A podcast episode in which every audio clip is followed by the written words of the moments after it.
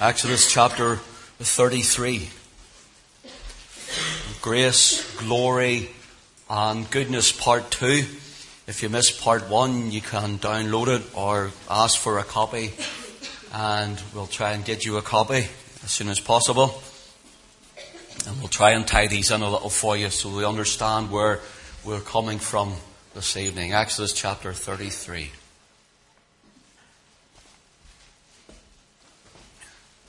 Beginning to read in verse 12.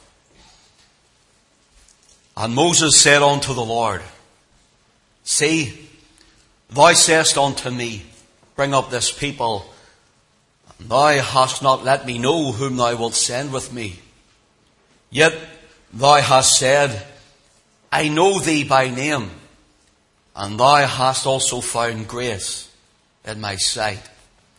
Now therefore I pray thee, if I have found grace in thy sight, show me now thy way, that I may know thee, that I may find grace in thy sight, and consider that this nation is thy people.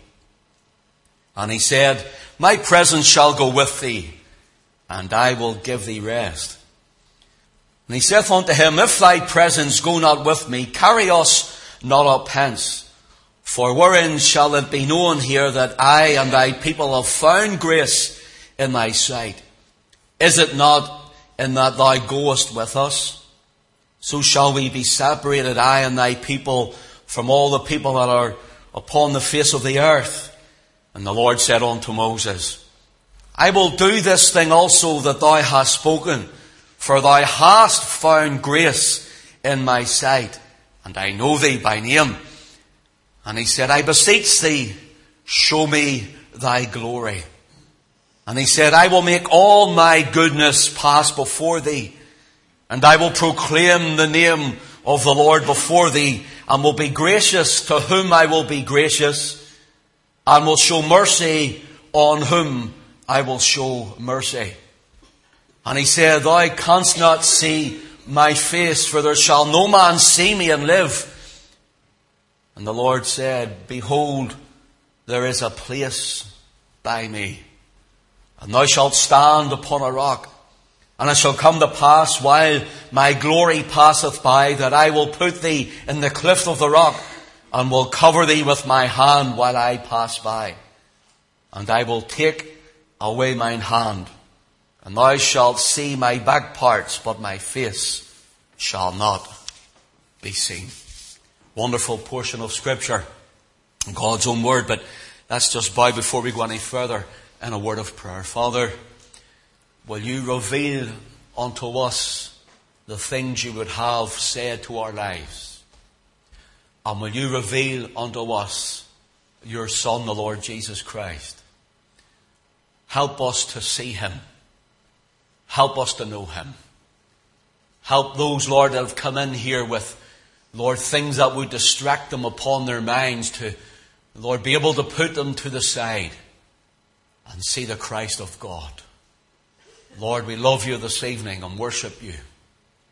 And as we've been singing, you are good. You are good. And your love endures. Thank you for your enduring love. Thank you, Father, that you sent your Son to die for us. Thank you for redemption and salvation this very evening. So Lord, speak to hearts and lives, we pray, and glorify the name of the Lord Jesus Christ in the midst. We ask it for his name's sake. Amen. Last week we looked at how Moses reiterates, how Moses speaks back the promise or the word which God had told him. Of course, to do that is to glorify God, but we also looked at how is when we say, but Lord, you said, it is you and I then in our own insecurities at times, through our times of weakness and times of faltering. It is the Christians' time when they say, Lord, you have said, I'm standing on your promises, that we are feeling the insecurity in ourselves, but knowing we can reiterate God's word back to Him that God keeps His covenants and His promises and that Almighty God will never let His word return unto Him void. Moses says, Yet thou hast said, I know thee by name, and thou hast also found grace in my sight. In other words, Moses is saying, Lord, we are at a place here in Israel. We are at a place in our community. We are at a place in our lifestyle when something has happened. When something, Lord, that we have done and drifted from you has happened badly in our nation. We have turned our back from you. We have backslidden away from you. Lord, we have failed you. We have fallen. We have let you down. Lord, but you have said we have found grace in your sight. We looked at the word grace here last week where the word grace is really unmerited favour. It means to receive something that we do not deserve. We never deserved God to give His Son to die for us. We didn't deserve that He would bleed on the cross to to redeem us. He, we didn't deserve that he would go to a tomb, to an, an, empty grave would be left behind him at his resurrection. We didn't deserve justification or sanctification of his spirit. We didn't deserve anything that God's riches and God's bounty could afford, but in grace and mercy, he looked upon us and he sent his son to die for us. See, we didn't deserve it. And the man and the woman, as we mentioned last week, who says that they deserve it, or the man and the woman who try to merit it by their own actions and by their own deeds, find themselves coming far short of the glory of God, and they remain in a lost and sinful condition. If you think that you're going to make yourself better and good enough for the kingdom, you have fallen short of the glory of God.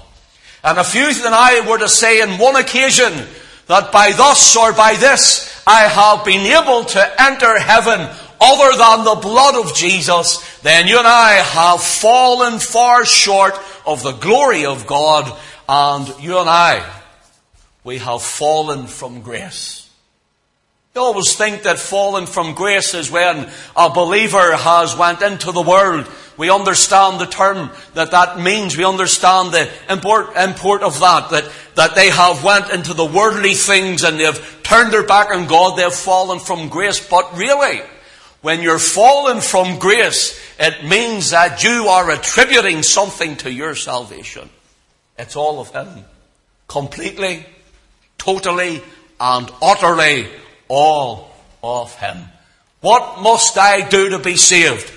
Believe on the Lord Jesus Christ and thou shalt be saved. Here, unmerited favour to receive something we do not deserve. And of course, we look at the Hebrew word, the root word is the root word chanan, gives the idea of one bowing down or stooping down in kindness to an inferior. That's grace. Not one bowing down and stooping down in wrath to the inferior. For God would be justified.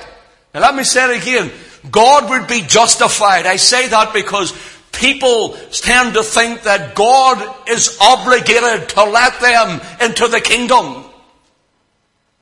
But God would be justified and He is under no obligation to let one man or woman into the kingdom of God unless they be in the Lord Jesus Christ. Unless they come under the blood of the Lamb. God is not obligated to you, sir. God is not obligated to you, lady, for if you are not under the blood, you will not be in the kingdom. Here we have grace. People say, why would God let people go to a lost eternity? Why would God let such and such go to hell as people would term it? Friend, let me say this. Men and women who hear the gospel and reject the Christ of glory, those men and women are not saved. And those men and women have rejected Christ first. Will you reject him tonight? What if it was your turn? And what if God's Spirit ceased to strive with you? Here we have graces that God bows down and stoops down in kindness, not in wrath, but in kindness. Tonight, you're under the kindness of God. Tonight, God has brought you here.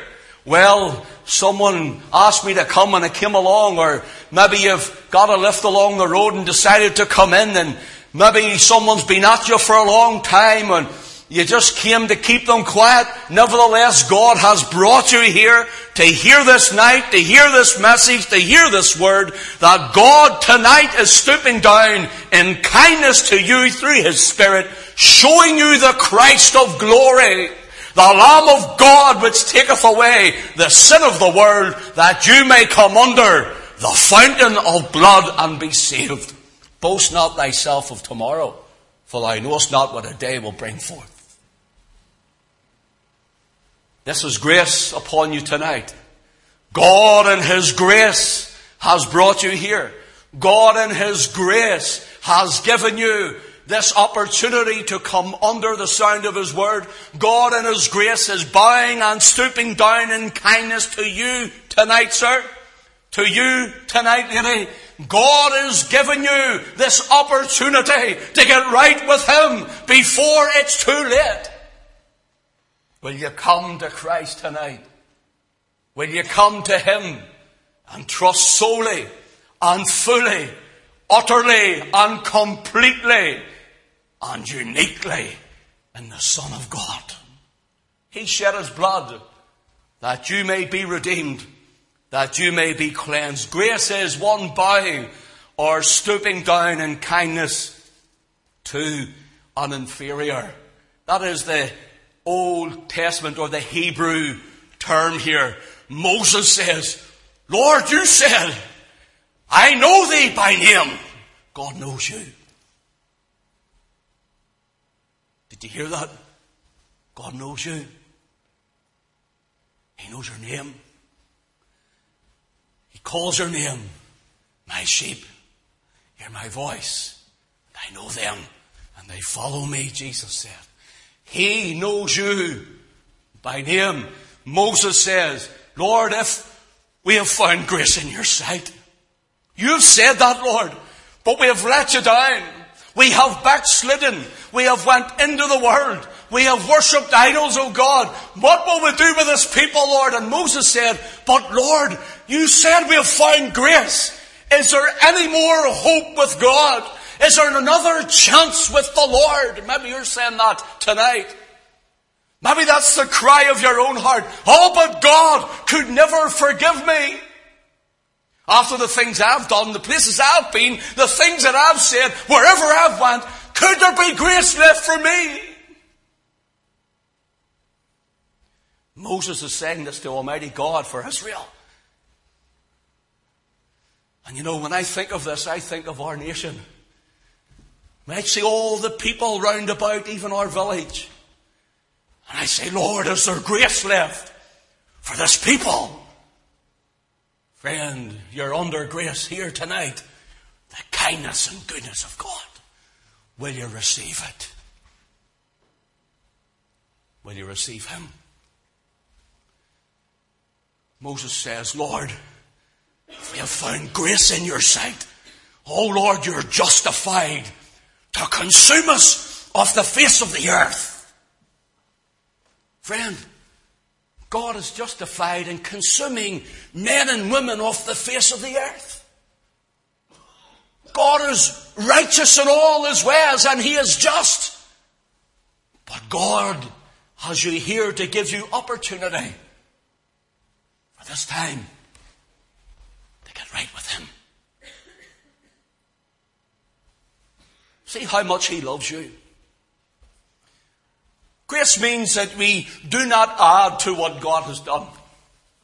Accepting Christ has died on the cross, not getting our lives better, for we'll never get our lives good enough. We'll never get our lives better. We might make a, a New Year's resolution and uh, within a day, a week, an hour, a month, it's gone, it's forgotten about. But when you make your calling and your election sure, then you can be sure of the kingdom of God.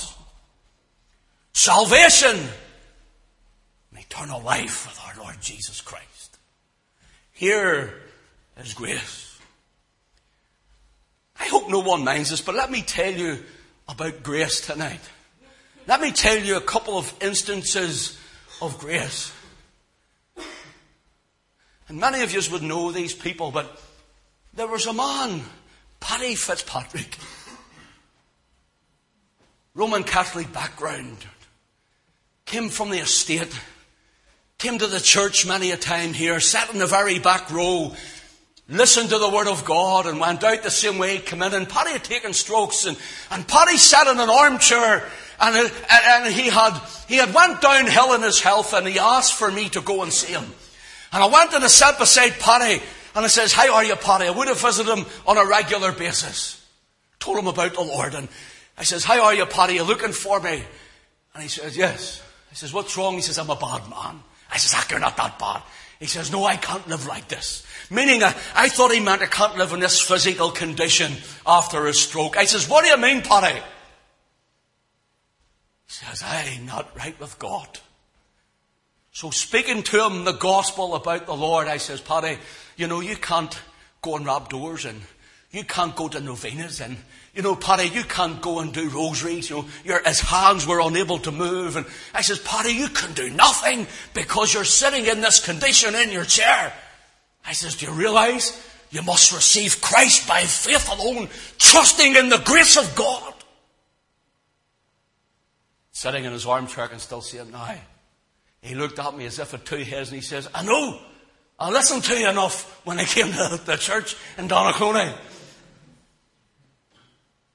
Paddy came to the Lord, was launched out into eternity a lot of months later.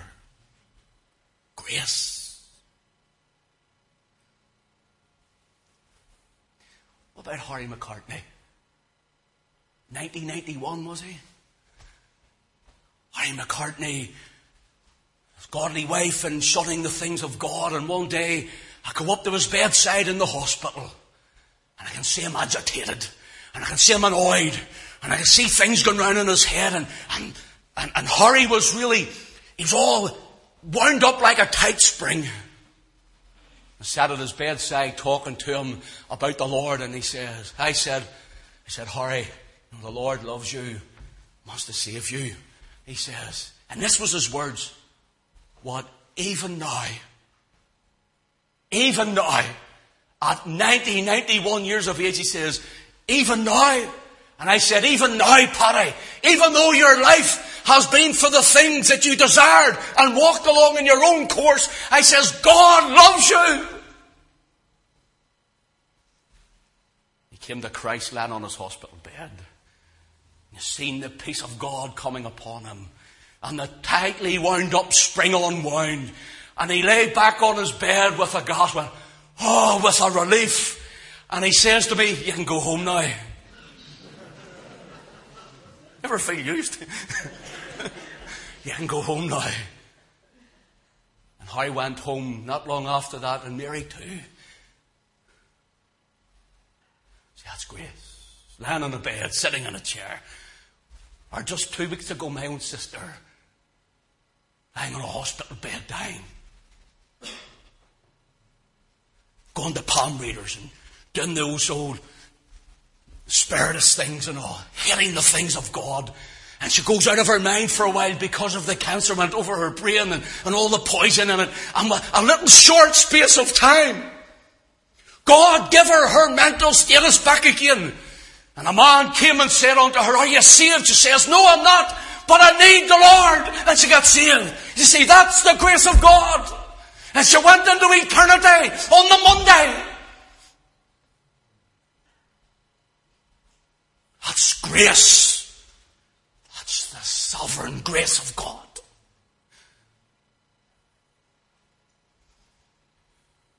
What about Davy Steele? Down on his bed. And I walked up and his wife was at the foot of the bed and his, his daughter was there and they let me get up the side of the bed and I talked to him about diggers and all this sort of stuff. And I said, David, are you saved? It's about a year ago. He says, are you saved? No.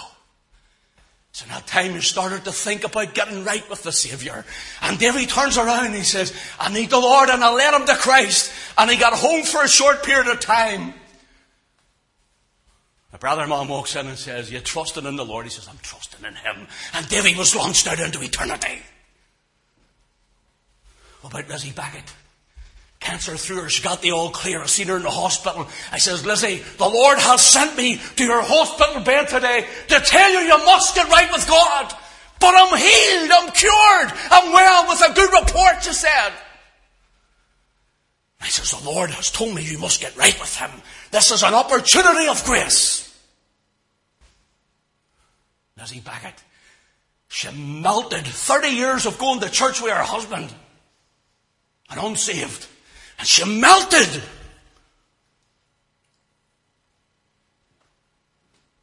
She says, What was that? I says, The Holy Ghost is here. And grace found Lizzie Beckett. And she got saved. She came here for a few weeks, took ill again, and she went into eternity to be with the Lord. Now that's grace. That's how grace works.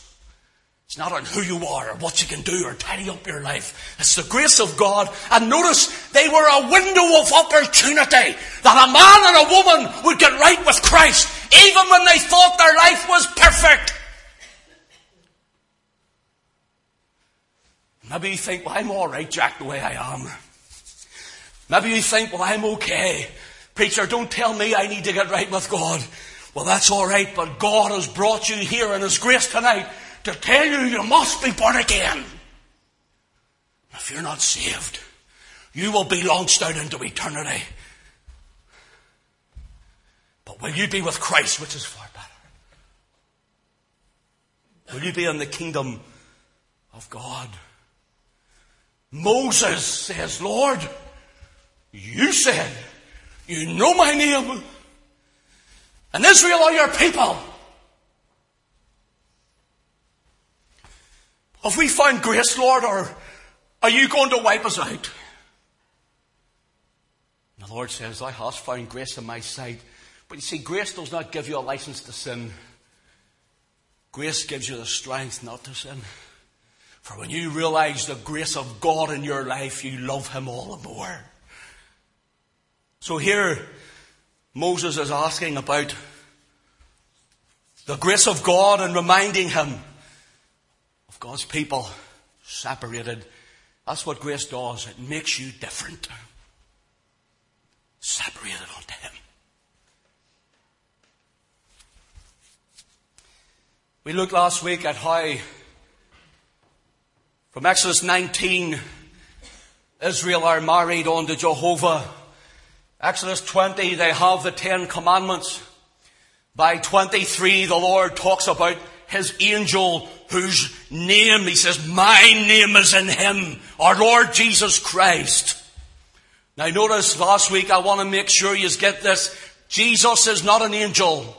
He is not a created being. He is very God of very God. But here the Lord says, I will show myself unto you in a theophany that is called the angel of the Lord. Notice it's a capital A in the AV version so as you'll know that it's of Him Ah, and that it is Him. Here, this one comes whose name was in Him, the Lord Jesus Christ. He is the Word of God and we're told that Israel were to listen unto Him. By chapter 24 in the book of Exodus, we have a strange happening. Moses, Aaron, Nadab, Abihu, and 70 elders go up the mountain. This is where we finished last week and we're told they saw in verse 24 and verse 10, and they saw the God of Israel, and there was under his feet, as it were, a paved work of sapphire stone, and as it were, the body of heaven in his clearness. Notice that. The body of heaven in his clearness. The word clearness here is a word tahar. It comes from a root word which means a body that was pure. a heavenly body that was bright. It gives the idea of something that is unadulterated.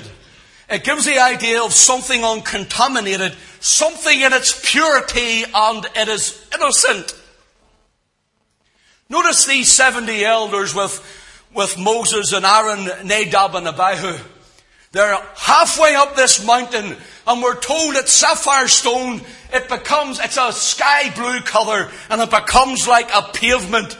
And this heavenly body comes walking down through the sky pavement and it is clear, it is pure, it is unadulterated, it is innocent. Who is it but the angel of the Lord, the word of the living God? He comes down and shows himself in his glory and his splendor and beauty. He's bright and shining, just like Matthew 17 on the Mount of Transfiguration. When Christ reveals himself with Moses and Elijah unto Peter, James, and John. See the unadulterated, it is uncontaminated, shows the purity of our Lord. He was sinless and he was spotless, holy, harmless, and undefiled. He separated from sinners. Yet he walked with them and he talked with them and he ate with them and he preached the word unto them and he entered their homes and their houses and, and he had jovial times with them and yet we're told separate from sinners. In other words, he was uncontaminated by their sin until Calvary came and he took the sin of all of Israel and all of the whole world upon him. And he that knew no sin became sin for us. That we being dead to sin might be made the righteousness of God in him. I am righteous in the sight of God this morning or this evening. You know why? Is it because of who I am? Absolutely not. God would be justified to cast me away were it not for the blood of Jesus.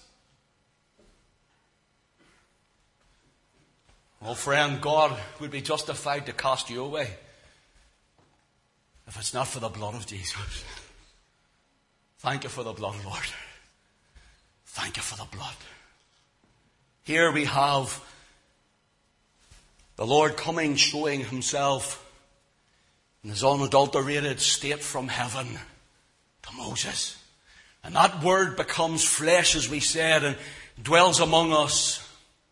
And that word is full of grace and truth. We're told that word, the Son of God hangs on a cross and bleeds and dies, goes to the grave, arises on the third day, ascends into heaven. Here is a picture of the coming of the Lord when He comes again in His splendor and His power and His glory. Here, this heavenly body is unadulterated. It reminds me of the garden tomb. In John chapter 20, reminds me when they hear that, that Mary Magdalene runs to the tomb and the Lord's gone and she tells Peter and John and they run to the tomb and big Peter's running and John being quicker and faster runs past Peter but stops at the door of the tomb and big Peter, bold as brass, runs right past John in the door to find an empty tomb. And the linen cloths are folded where the head was and where the feet were. And they leave the woman there. Mary Magdalene crying with grief says to two men, two angelic beings, Tell me where thou's led him, and I'll go and find him. I'll go and bring him back. And she hears a voice Woman, why weepest thou? What are you crying for? She turns around and thinks it's the gardener until she says, hears him say her name Mary, the pathos the love. And that's how Christ calls you in your heart. John, David, Angela, Allison, Gary, Ruth. You hear the call in your heart. She turns around to see this wonderful figure she says, Rabboni, meaning master. She sees the Christ of God. She goes to touch him. He says, touch me not, for I have not yet ascended unto my Father. He has now carried our sins away. Living, he loved me, said the poet. Dying, he saved me. Buried, he carried my sins far away. Rising, he justified freely forever. One day he's coming. Oh, glorious day, said the hymn writer. And here is that unadulterated, uncontaminated Son of God. And he says, touch me not, for I have not yet ascended unto my Father, to my God and unto yours. Purity. And that clearness and purity is returning again.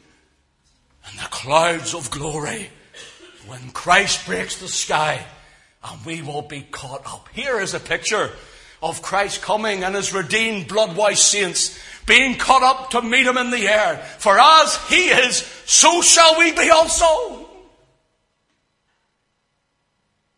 Unadulterated innocent before God, and in all the purity of Christ and His righteousness upon us.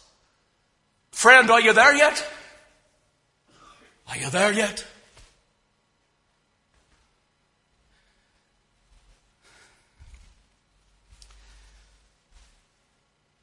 We're told,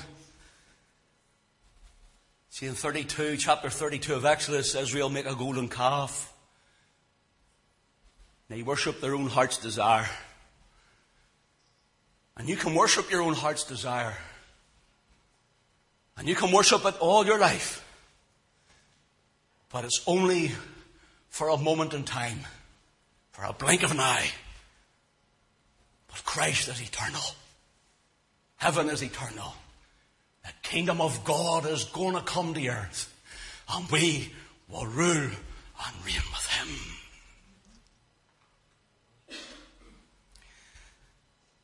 See these men that go up the mountain? Moses takes Aaron, Nadab, Abihu, and 70 elders of Israel. Why does the Lord not consume them in his presence? Why does he not consume them? See, the Lord says in verse 20 of Exodus, No man will see my face and live. But Lord, I've already talked with you face to face. I've seen you in the clearness in the mountain. What do you mean? I actually seen, believe it or not, I was just going uh, uh, through some things online, and someone had actually started an argument over this, and I wanted to get involved, but I'm not that quick in typing, so I decided not to bother, or I wouldn't get it done. That no man would see him. Moses said, so Moses couldn't have talked with him face to face. Christ wouldn't return again, and all these sort of things were going on. And I just thought of this and says, Lord, why did you say no man will see my face and live? Yet Moses talks face to face. We're told that, uh, that there's many people who speak with you. Well, these men that went up the mountain were told that when Moses came down, first of all, to give them the commandments and settles them down to marry on to the Lord, were told that Moses takes the blood and he sprinkles it upon Israel. You are now under the blood. So when these men went up, there was no wrath of God. You know why? Because they were under the blood.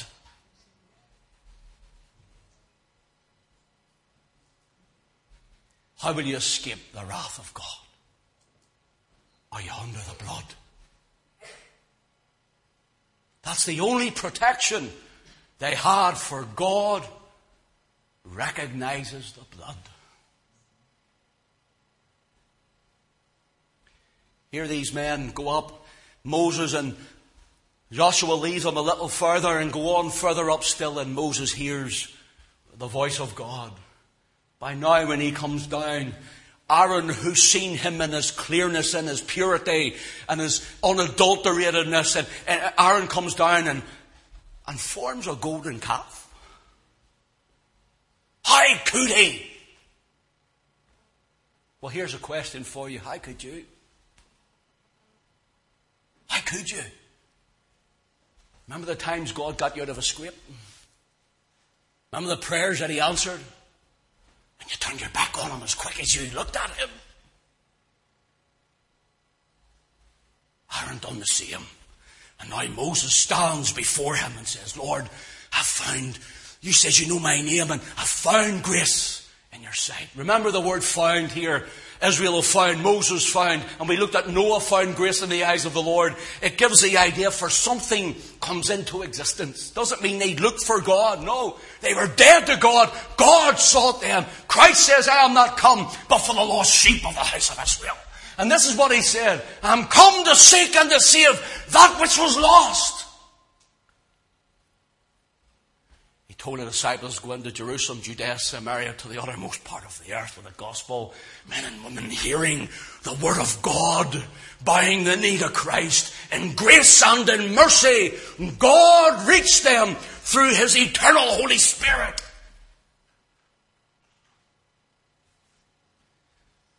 Those men and women recognized their window of grace, their opportunity to get right with God. Here we have these men who were elders, that is, elderly in the tribes. You know what it calls them in verse 11? It says, calls them the nobles of the children of Israel. He laid not his hand. The nobles. See, when you're under the blood and you're under God's grace and you realize that you're seated in heavenly places in Christ, you realize you may be a sinner saved by grace. Oh, you may be that. But you realize you're a child of the King. Child of God.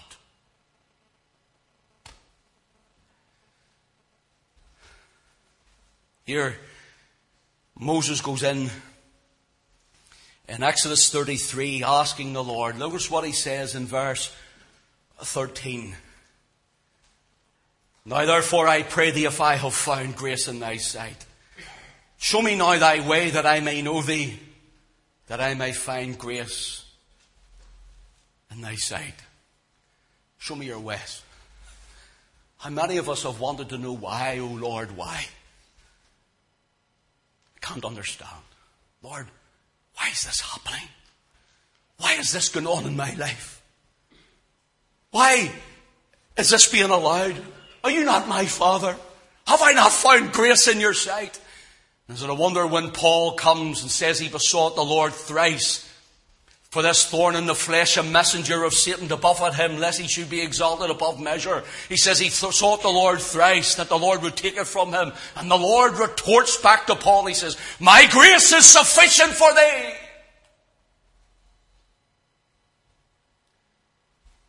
In other words, the word grace there is the word charis or charis, depending how you want to pronounce it, but it gives the idea of the divine influence upon your heart and its reflection in your life. And the Lord says, listen, you're going through a hard time, a sorrowful time, a time of mourning, a time of grieving, a time of hurting, a time of trouble, a time of sickness. You're going through a time of financial problem. You're going through a desperate time, a terrible time. Oh, everywhere you look's a terrible time. A messenger of Satan has been given to you. To buffet you, whether you turn to the left or to the right or whatever way you turn, you can't get a break and you seek the Lord and He says, my influence upon your heart will reflect in your life. Let God have influence upon your heart tonight. Let God have an influence upon your heart. Let His influence come into your life. Let His influence stir you up. Let His influence cause you to have love and compassion for all those around you, but especially for Christ Himself. And let it reflect in your life. Moses says, do you know how the people will know that we're your people? Because you're with us. And do you know how people will know that you're a believer? Because they'll see the reflection in your life. They'll know God is with him. God is with her. He's a wonderful Savior, isn't he? Magnificent Lord. Better hurry up and round this up. Moses asked a request of the Lord. He asked to show him his ways. And when we can't trace, we must trust him. When we don't understand the Lord's ways, He reminds us that my thoughts are not your thoughts, saith the Lord, neither are my ways your ways. His ways are higher than our ways, and sometimes we just need to bow the knee and leave it up to the sovereign will of Almighty God. And He will sort it out. Did not the Lord Jesus say Himself, I am the way, the truth, and the life? And no man cometh unto the Father but by me. You see, there is a way that seemeth right unto a man, but the end thereof are the ways of death. There's a way you think and you're right. There's a way you think you'll go, unbeliever. You think you'll live your life, and I'm going this way. Forget about God. But one day you'll stand before Almighty God. How will you stand? This is your opportunity of grace. Notice what Moses says in verse 18. Exodus 33 and verse 18. And he said, I beseech thee, show me thy glory. Show me thy glory. Now hold on a minute, Moses. Let's reverse back, Moses. You've seen the plagues of Egypt. Moses, you have seen the burning bush in the wilderness. Moses, you have seen the glorious hand of the Lord in the opening of the Red Sea. Now, Moses, you have seen wonderful things. Moses, you have seen the Lord give you the quail for meat uh, and, and water out of a flinty rock. And, and Moses, you have seen how the Lord has led you by a pillar of cloud by day and a pillar of fire by night. You have seen the, the cloud of His presence, even as we sang here tonight, and then the glory fell with the glory cloud on the tabernacle. Moses, you have seen so much. What else do you want? What are you waiting for, friend? What else do you want? What do I want? What more do we want from Him? To see His glory? You see, when you look at someone's life who's been saved and redeemed and changed, you're seeing the grace of God, and as the old Puritan said, grace is young glory.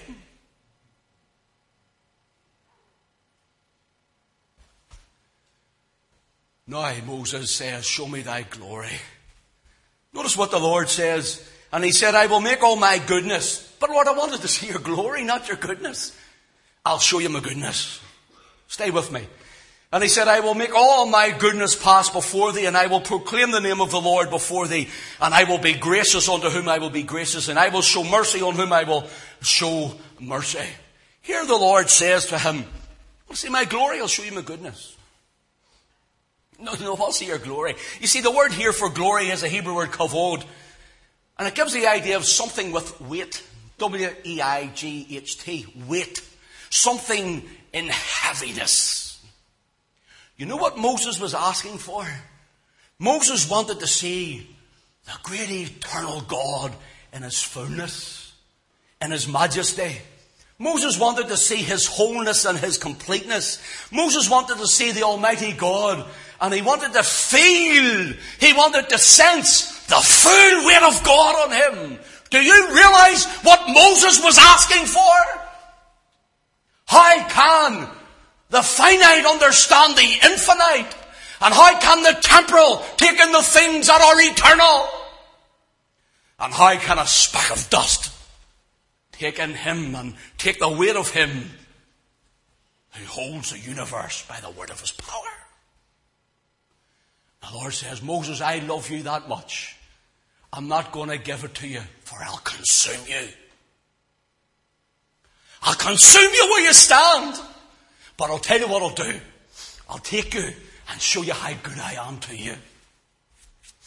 And maybe if you and I could think of how good our Lord is to us, count our blessings, name them one by one, and count our blessings, see what God has done. Count your blessings, name them one by one, and it will surprise you what the Lord has done. Here he says, Show me! And the Lord says, No, I won't because I love you too much. You'll never take it. And he places him in the cleft of the rock. Covers him with his hand. And on the way by, he proclaims the name of the Lord. Now, it's not that he's just shouting Yahweh or Jehovah or Jesus on the way by. Gives the idea Moses gets revelation from God and the person of God. Moses gets revelation standing in this cleft of the rock with the hand of God. And as God goes by, he takes away his hand to see, as it were, God's back parts. You know,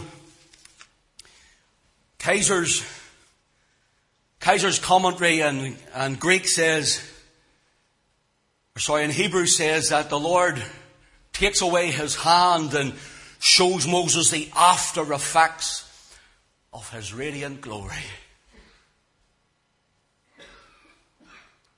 Maybe you're going through something you don't understand.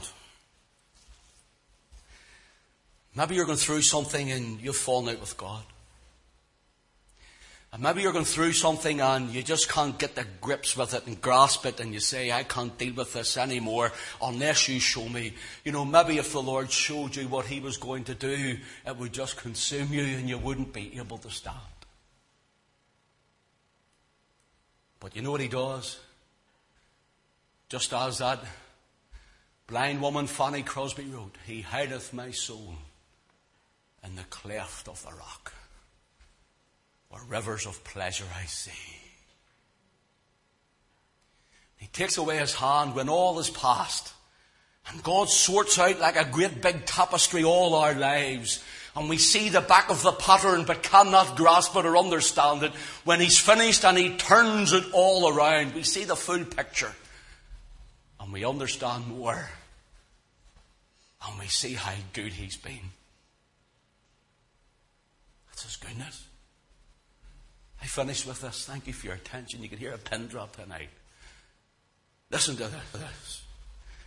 Dr. Martyn Lloyd-Jones said on these verses, as God says to Moses, notice, remember the words for grace, what I said, bowing and stooping. Listen to what Dr. Martyn Lloyd-Jones says. I will stoop to your weakness. I will let you see something. But much more important than that, I will cause all my goodness to pass before you. I will give you a deeper insight and understanding into myself, into my character, into what I am. This is what you really need to know.